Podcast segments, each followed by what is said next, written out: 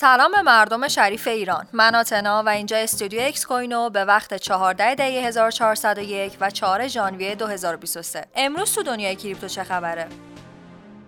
فعالسازی پرداخت رمزارزی برای داروخانه های اوکراینی شرکت ANC فارمسی که یکی از بزرگترین داروخانه های زنجیره اوکراینه با بایننس اوکراین همکاری کرده تا پرداخت های رمزارزی رو از طریق سرویس پرداخت بدون تماس بایننس پی شروع کنن. ANC فارمسی بیشتر از هزار داروخانه رو توی این کشور اداره می‌کنه و با این همکاری این امکان برای مشتریانش فراهم میشه که در هنگام خرید محصولات داروخانه‌ای پرداخت فوری رمزارزی داشته باشند. امکان پرداخت توسط اپل پی و گوگل پی در اکوسیستم بایننس. بایننس اعلام کرده که کاربرانش می‌تونن از اپل پی و همچنین گوگل پی برای انجام پرداختاشون توی اکوسیستم بایننس استفاده کنند. در حال حاضر امکان استفاده از اپل پی فقط برای کاربران آمریکایی بایننس فراهم شده. باید توجه داشته باشیم که ادغام این روش های پرداخت برای کاربران گام بزرگی برای پذیرش انبوه کریپتو هستش. کاهش سرمایه گذاری روی استارتاپ های بلاکچین در سال 2022 بر اساس داده های روت دیتا